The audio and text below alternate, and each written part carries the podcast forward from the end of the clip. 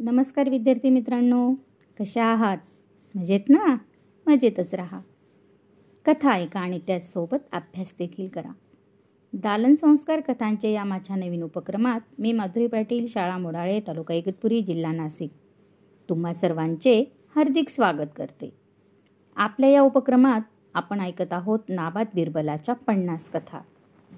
चला तर मग सुरू करूयात आजची नवीन कथा जिचे नाव आहे त्या झाडाचा मालक कोण?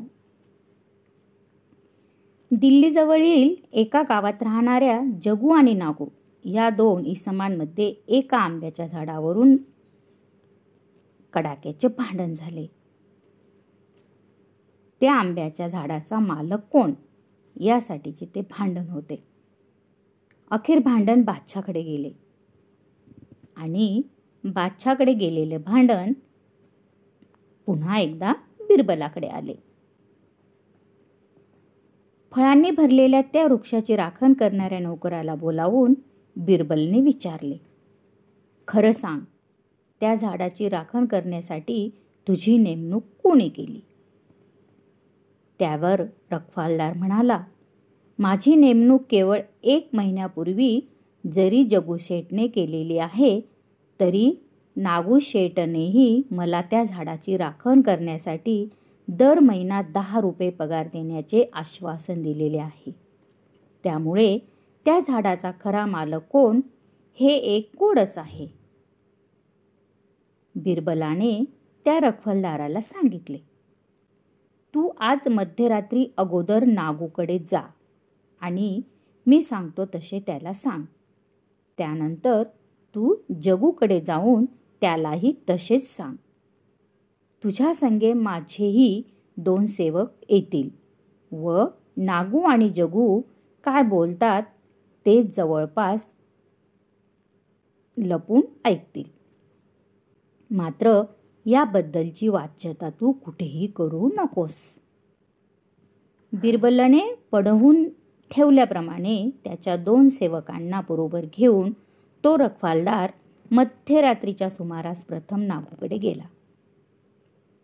व त्याच्या घराचा पुढला दरवाजा ठोठावून तो नागूला म्हणाला शेठ पाच सहा हत्यारबंद माणसं आपल्या झाडावरचे आंबे उतरवून नेत आहेत. मी त्यांना आंबे काढू नका म्हणून सांगितलं तर ते मला सुरे दाखवू लागले. रखवालदाराचे बोलणे ऐकून दार न उघडताच नागू म्हणाला जाऊ दे रे तू कुठे बोलू नकोस पण ते झाड त्या जग्याचंच आहे. सहज मिळालं तर बळकावीन नाहीतर सोडून देईन. जवळपास दडून राहिलेल्या बिरबलाच्या त्या दोन सेवकांनी हे बोलणं स्पष्ट ऐकलं. बघा मुलांना मग त्या दोन सेवकांसह तो रखवालदार जगूकडे गेला. व त्याच्याही घराचा दरवाजा ठोठावून त्याने त्याला काही लोक झाडावरचे आंबे उतरवत असल्याचा वृत्तांत सांगितला.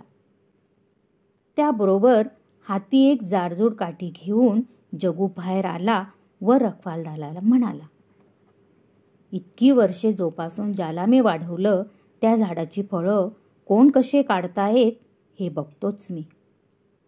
याप्रमाणे बोलून तो त्या झाडाच्या दिशेने चालू लागतो न लागतो तोच बिरबलाची दोन माणसे पुढे येऊन म्हणाली चोरटे निघून गेलेले आहेत. त्याप्रमाणे खरी परिस्थिती समजावून घेऊन दुसऱ्या दिवशी बिरबलाने ते झाड जगूचे असल्याचा निर्णय दिला आणि नागूला पाचशे रुपये दंडही ठोठावला.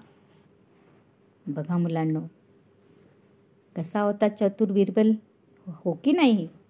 आवडली ना आजची गोष्ट? वाव चला तर मग पुन्हा भेटूयात. आपल्या लाडक्या उपक्रमात ज्याचे नाव आहे दालन संस्कार कथांचे तोपर्यंत धन्यवाद.